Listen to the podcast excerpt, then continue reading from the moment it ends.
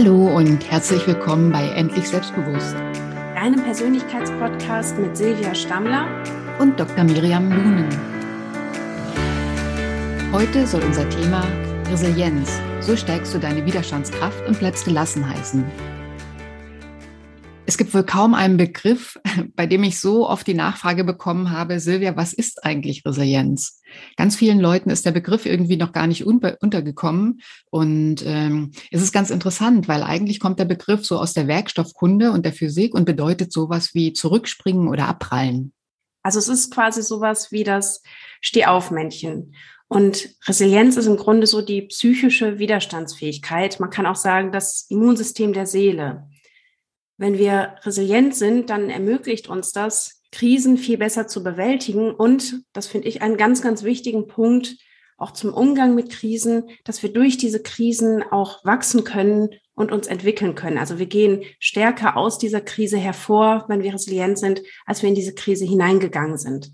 Resilienz ist auch die Fähigkeit, flexibel auf Stress zu reagieren. Das heißt, dass du auch in Krisensituationen oder auf Veränderungen angemessen reagieren kannst und ja, jederzeit wieder aufstehst, wie eben dieses ähm, Stehaufmännchen. Und das ist wie so eine Art Schutzschild, was du dir vorstellen kannst, das ja Belastungen ähm, leichter von dir abprallen lässt und auch die Basis dafür ist, dass du ein gesundes, stressfreies und zufriedenes Leben führen kannst. Genau, und die gute Nachricht dabei ist, Resilienz ist trainierbar. Also wir alle machen ja Sport für unseren Körper oder hoffentlich machen wir ein bisschen Sport.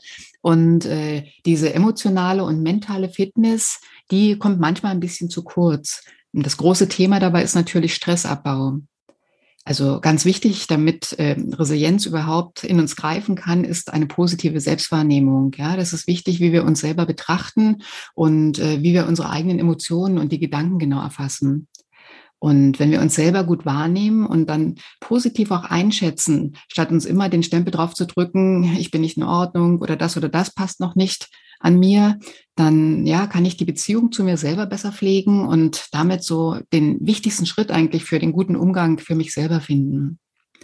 Natürlich ist es auch wichtig, dass ich mich als selbstwirksam erlebe. Ja, wenn ich das Gefühl habe, ich kann Dinge selber beeinflussen, Dinge verändern und zum Guten führen, dann wird es mir viel besser gehen und ich werde mich resilienter fühlen. Ja, und was hier ja sehr wichtig ist für diese Selbstwirksamkeitsüberzeugung, zum einen, dass wir so eine Selbststeuerungsfähigkeit haben, also dass wir uns nicht von unseren Emotionen und Impulsen leiten lassen, sondern dass wir eben unsere Affekte, nennt man das ja auch, also so die eigenen Gefühlslagen ähm, kontrollieren können, dass wir quasi trotzdem gelassen bleiben können und ja souverän handeln, auch wenn wir jetzt gerade so einen Impuls haben ähm, und uns auch selbst beruhigen können, dass wir uns ja nicht so wie so das Fähnlein im Winde so von den äußeren Geschehnissen hin und her treiben lassen, sondern auch noch selbst das Steuer in der Hand halten. Und zum anderen gehört zu dieser Selbstwirksamkeitsüberzeugung auch eine soziale Kompetenz.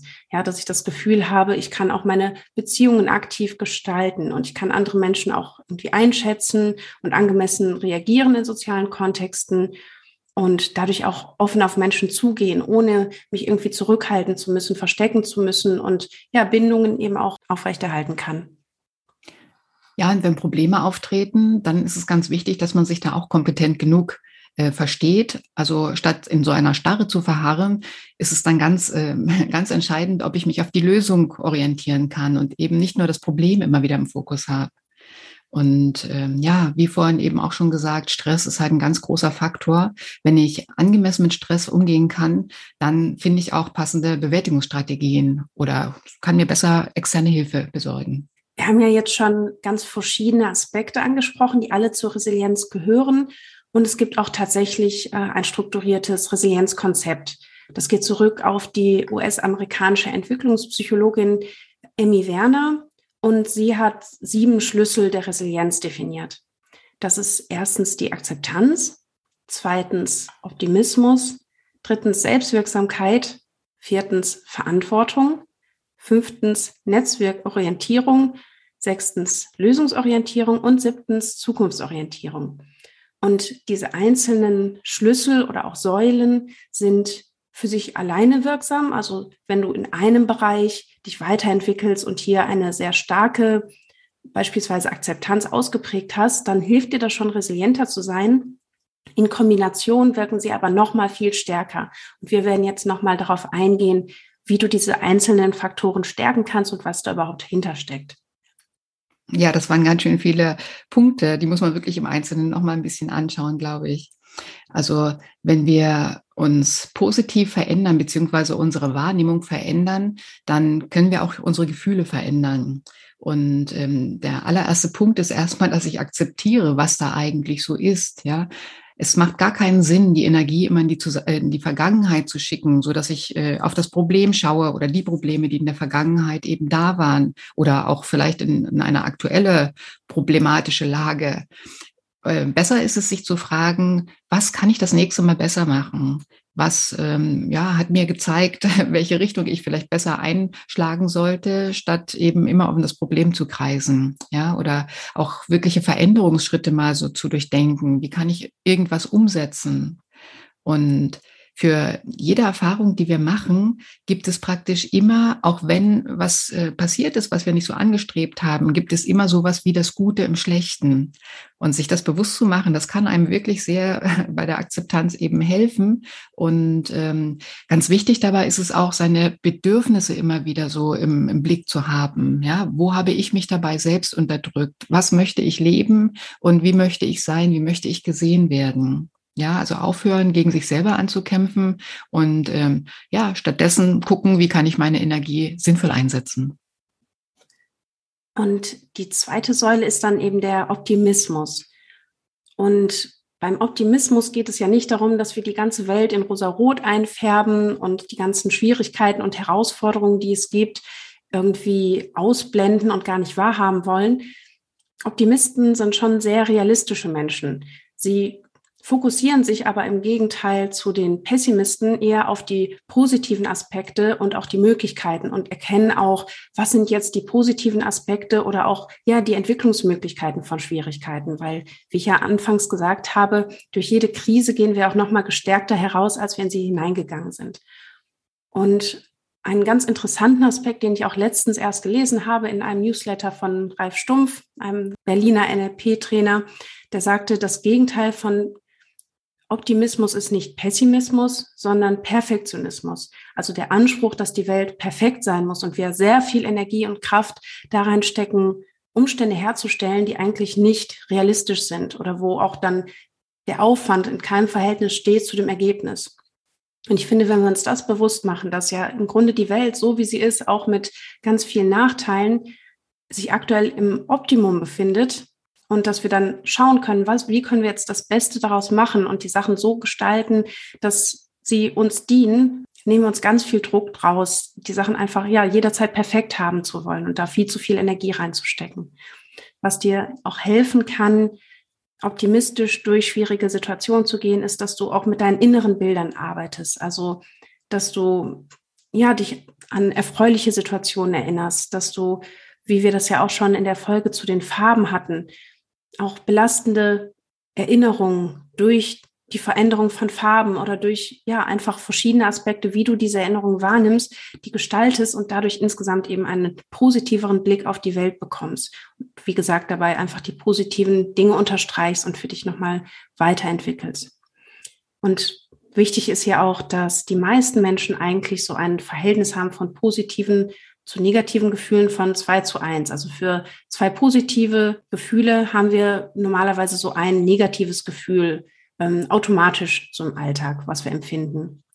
Und für ein wirklich glückliches, erfülltes Leben sollte dieses Verhältnis aber eher bei drei zu eins liegen. Das heißt, jede negative Emotion wird durch drei positive ausgeglichen. Und hier ist es eben auch wichtig, dass du ja aktiv für dich nach Wegen suchst, wie du negative Gefühle im Alltag wie Angst, Wut, Verzweiflung, dass du das reduzierst und gleichzeitig positive Gefühle stärkst. Ja, und das äh, sehe ich eigentlich jeden Tag in der Arbeit mit, mit Menschen, eben besonders die Schmerzen haben, in meinem Fall jetzt, weil Menschen nehmen ganz oft dann nur noch letztendlich das wahr, was in ihrem Leben ja nicht so gut läuft oder wo es Schmerzen gibt. Und gerade diese Woche hat eine Frau zu mir gesagt, ich bin so froh, weil jetzt nehme ich wirklich intensiver wahr. Es gibt ganz viele Zeiten, in denen ich ja gar keine Schmerzen habe, aber die hatte ich früher überhaupt gar nicht auf dem Schirm sozusagen. Und äh, ich habe gedacht, ich habe dauerhaft Schmerzen, aber das ist gar nicht so. Und schon das war eine ganz große Erkenntnis. Und ähm, sie hat eben auch angedockt an diese dritte Säule, also an die Selbstwirksamkeit, die wir ja auch trainieren können. Und ähm, dazu ist es auch wieder ganz wichtig, eine gute, ähm, einen guten Kontakt zu seinem eigenen Körper zu haben. Ja, also die Balance aus Anspannung und Entspannung ist da ganz entscheidend, weil Anspannung und Entspannung ist halt nicht nur ein körperliches Problem, sondern auch ein mentales Problem. Ja, was, was ist denn Anspannung? Wir sind innerlich angespannt, so wie wir körperlich angespannt sein können. Und äh, so kann ich eben mein mein Wohlbefinden in den Fokus richten sozusagen oder in den, ja, in den Vordergrund ziehen und äh, dann Richtung Wohlbefinden auch einige Schritte gehen. Also wenn man ja eine, eine lange schwierige Zeit hinter sich hat, dann ist es ganz oft so, dass man sich äh, empfindet, als würde man in so einer schwarzen Höhle hängen, wo man gar nicht raus kann. Und wenn es aber dann gelingt, den Kopf mal da sozusagen aus der schwarzen Höhle rauszustecken und zu sehen, die Welt ist so vielschichtig und ich habe selber in der Hand darauf darauf Zugriff zu bekommen, dann ähm, ja, merkt man, dass es sich viel mehr bewegen lässt, als man vielleicht die letzten Wochen und Monate gemeint hat.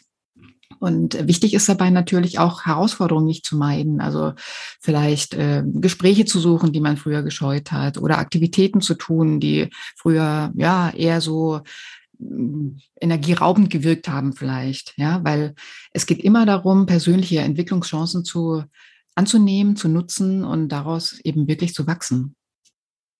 Und wenn wir diese Entwicklungschancen annehmen, dann übernehmen wir auch die Verantwortung für unser Leben. Und das ist dann die vierte Säule, dass wir wirklich für unser Handeln und auch das Ergebnis dieses Handelns die volle Verantwortung übernehmen. Das kann vielleicht im ersten Moment schmerzhaft sein, wenn wir beispielsweise erkennen, dass wir ja auch bei Konflikten irgendwie unseren Beitrag geleistet haben. Und selbst wenn das nur eine Verhaltensweise war, die ganz weit in der Vergangenheit liegt, dass wir wirklich mal dahin schauen, warum sind die Dinge heute in unserem Leben so, wie sie sind? Was habe ich in der Vergangenheit getan, um diese Rahmenbedingungen herzustellen? Und auch wenn das, wie gesagt, schmerzhaft ist im ersten Moment, diese Verantwortung voll und ganz zu übernehmen, so erschafft sie uns ja auch die Freiheit, dann die Sachen auch verändern zu können, so wie wir sie eben haben wollen. Und wichtig ist ja auch, dass du dir wirklich mal alle Lebensbereiche anschaust. Alles, was dich gerade stört, alles, wo du nicht das Leben führst, was du dir eigentlich wünschst, in deinen Beziehungen, am Arbeitsplatz, bei deiner Gesundheit, bei deinen Finanzen, bei Freundschaften, bei allem, was dir eben wichtig ist im Leben. Wo hast du da irgendwann in der Vergangenheit etwas getan oder dazu beigetragen, dass die Dinge heute so sind, wie sie einfach sind? Und wo hast du viel zu lange andere Leute auch verantwortlich dafür gemacht, dass die Missstände einfach so sind? Ja, ganz häufig geben wir auch vielleicht unseren Eltern oder anderen Personen, die uns irgendwann mal ja eine schwere Bürde aufgetragen haben, die Schuld dafür, dass wir heute unglücklich sind, dass wir vielleicht uns nicht entfalten können. Aber der Schlüssel wirklich zu einem resilienten und erfüllten Leben ist, dass wir hier die volle Verantwortung übernehmen und im Hier und Jetzt die Sachen verändern und uns dann weiterentwickeln. Und dazu gehört dann eben auch ja das Verzeihen, also dass wir Altes loslassen, dass wir Menschen auch, die, die uns vielleicht irgendwann mal geschadet haben, dass wir das eben vergeben. Und zwar nicht aus Liebe zu diesen Menschen oder weil wir das jetzt irgendwie akzeptieren und in Ordnung finden, sondern weil wir sagen, wir machen uns selber los von dieser Last, dass wir anderen Menschen ja die Macht über unser Glück und unser Leben geben. Ja, und auf der anderen Seite ist es wieder so, dass wir im Hier und Jetzt danach schauen, welche unterstützenden Strukturen können wir hinzuziehen. Ja, also wo, wovon können wir im, im Heute sozusagen profitieren? Und das äh, bezeichnet man auch als Netzwerkorientierung. Heute wird ja ganz vieles, äh, ja, das Wort Netzwerk benutzt und so kann man das auch für sein persönliches Umfeld nehmen. Also welcher Therapeut oder welcher Coach zum Beispiel kann mir weiterhelfen oder der Fitnesstrainer, auch der Friseur kann entlastend für mich sein. Ja, also alle Menschen, wo man das Gefühl hat, irgendwie, ja, ich kann mir da was von der Seele reden, der zeigt mir, wie ich das oder das verbessern kann. Ja, also alles, was unterstützend quasi ähm, wirkt, um zu deinem Ziel zu kommen, gehört dann zu deinem neuen sozialen Netzwerk. Und ganz wichtig dabei ist, dass wir uns die Hilfe von optimistischen Menschen suchen, ja, und die Ratschläge aber trotzdem immer wieder individuell prüfen, weil für jeden, für jeden Menschen ähm, ist, sind andere äh, Tipps und Ratschläge konstruktiv und äh, weiterbringend. Und ich weiß nicht genau, ich glaube, ich hatte es schon mal gesagt, ich nutze mit den Leuten immer dieses drei Schüsselchen-Tool, dass man sich wirklich vorstellt, dass man so eine Schüssel hat, in die man alles tut, wovon man überzeugt ist, wovon man ähm, ja denkt, das bringt mich wirklich weiter. Und das sind meine Inhalte, mit denen ich jetzt mal arbeiten möchte. Und dann gibt es so eine mittlere Schüssel, von der man denkt, na ja, das ist, sind Instrumente, die habe ich schon mal genannt bekommen, die hat mir irgendjemand gezeigt, aber ich habe die ganze Zeit das Gefühl, das ist nicht so richtig mein Werkzeug. Und die kann man sich ja noch aufheben. Vielleicht kommt deren Zeit ja noch irgendwann. Und in die dritte Schüssel würde ich aber alles tun, wovon ich denke, oh, das macht mir keinen Spaß oder das strengt mich nur unnötig an, es zieht mir Energie ab. Und diese Schüssel, die kann man wirklich entsorgen und wegbringen. Und ähm, so kann man das eigene Werkzeug, die Tools, mit denen man wirklich weiterkommt, wirklich rausfiltern und vor allem das Allerwichtigste, Spaß und Freude haben bei der Bewältigung ja, des Alltags sozusagen. Ja, und in stärkende Beziehungen wirklich mehr und mehr äh, ja, investieren und diese intensivieren, damit äh, eine gute Balance aus Nähe und Distanz entsteht. Wir alle brauchen auch unsere Freiräume und müssen aufpassen, dass wir uns nicht zu sehr belagern lassen von der Meinung anderer und auch natürlich von, vom direkten Kontakt. Ja, also auch therapeutisch setzt man die Zeiten zwischen einzelnen Gruppen oder zwischen einzelnen Therapieinhalten immer dafür ein, dass der Mensch genug Zeit hat zu reflektieren. Und das ist auch im Alltag ganz wichtig, dass ich wirklich Zeit für mich selber habe. Und die sechste Säule ist dann die Lösungsorientierung, dass du dich quasi nicht auf die Probleme und Schwierigkeiten primär fokussierst, sondern schaust, wie du eine Lösung für das Problem findest. Also nicht fragst, warum ist das jetzt so und warum hat das wieder nicht funktioniert, sondern wie komme ich aus dieser Situation wieder heraus? Und dass du eben deine ganze Energie und Aktivitäten gezielt auf das richtest, was dir gut tut, was dir weiterhilft, was dich voranbringt und auch deine eigenen Ressourcen erkennst und nutzt. Ich weiß nicht, ob du meinen Anti-Stress-Guide kennst. Da ist ja auch eine Übung, dass du dir einfach mal bewusst machst, was du überhaupt alles an Unterstützungsmöglichkeiten und auch an eigenen Kompetenzen und Erfahrungen schon mitbringst. Weil ganz oft, gerade in diesen stressigen Phasen, übersehen wir, was wir eigentlich für Möglichkeiten haben und worauf wir überhaupt zurückgreifen können. Was ich auch sehr, sehr gerne im Coaching benutze, wenn Menschen ihre Situation schildern und da sehr stark sich auf die Probleme und auf die Schwierigkeiten und auf das fokussieren, was sie eben nicht möchten, dass ich dann auch wie so eine Visualisierungsübung mache, wo wir uns einfach mal den Zielzustand vorstellen. Oder es gibt ja auch diese Wunderfrage ähm, im Rahmen von der lösungsorientierten Kurzzeittherapie, dass man sich wirklich vorstellt, über Nacht wäre eine gute Fee gekommen, die hätte alle Probleme beseitigt, die hätte genau das hergestellt, was ich mir eigentlich wünsche. Und woran würde ich dann, wenn ich am nächsten Morgen aufwache, woran würde ich das dann merken? Welche Menschen würden das vielleicht außer mir noch zuerst merken? Und was ist dann anders? Und dieses Gedankenkonstrukt, dass wir uns einfach weg von dem Problem hin zu der Lösung und zu den Aspekten, die mit dieser Lösung verbunden sind, hinbewegen, bewirkt schon ganz, ganz viel an ja, neuem Potenzial, wo wir wirklich sehen, es steckt wirklich alles in uns. Wir können das Leben selbst gestalten und wir können uns selbst ja quasi an den Haaren aus dem tiefen Loch wieder rausziehen, in dem wir vielleicht gerade drin stecken. Und was hier auch noch wichtig ist für die Lösungsorientierung, dass wir uns auch unserer eigenen Werte bewusst werden. Weil die Hauptursache eigentlich für Unzufriedenheit oder eine der wichtigsten Ursachen dafür, dass viele Menschen sehr unzufrieden mit ihrem Leben sind, ist, dass sie nicht nach ihren eigenen Werten leben können. Und aus dieser Unzufriedenheit rauszukommen, bedeutet eben, die Werte wieder ja, zu identifizieren, herauszufinden, was ist denn wirklich so das Allerwichtigste für mich im Leben, wonach möchte ich handeln, wofür möchte ich stehen und dann zu schauen, wie kann ich jetzt diese Werte mehr in mein Leben integrieren, wie kann ich im privaten, aber auch im beruflichen schaffen, ja, nach diesen Werten eben zu handeln und äh, mich daran zu orientieren. Ja, und Orientierung ist ein, ein ganz wichtiger äh, Begriff eigentlich, ja, weil es geht auch die siebte Säule ist die Zukunftsorientierung. Also viele Menschen vergessen manchmal aktiv die eigene Zukunft zu planen. Also gerade wenn man irgendwelche Rückschläge oder körperlichen oder gesundheitlichen Leiden hinter sich bringen muss da auch. Ja, ich weiß nicht, wie es bei dir ist, Miriam, im, im Coaching, aber also ich sehe das schon oft, dass die Menschen so äh, in dem Moment jetzt quasi betroffen sind, dass sie gar nicht schaffen, ihre Zukunft wirklich aktiv zu planen, sich wirklich vorzustellen, welche Ziele, welche Wünsche sie haben.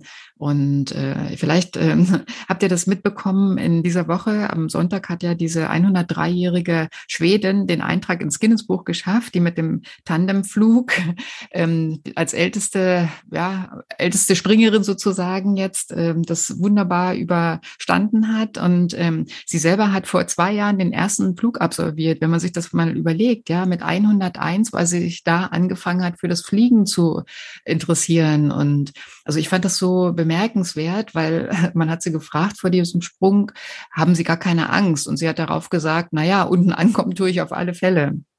Und wenn man das so ein bisschen verfolgt hat, also die Dame ist dann mit dem Rollator abgeholt worden von diesem Landefeld. Und äh, also ich fand das so beeindruckend, ja, so ein, ein wundervolles Vorbild für uns. Sie hat einfach wirklich auch ihre Zukunft geplant, indem sie ja gesagt hat, komm, ich, ich traue mir das und ich flieg los im wahrsten Sinne des Wortes. Und äh, das ist halt ganz wichtig, dass man sich überlegt, was möchte ich gerne tun? Was möchte ich gerne erreichen? Wie kann ich mich gerne leben? Ja.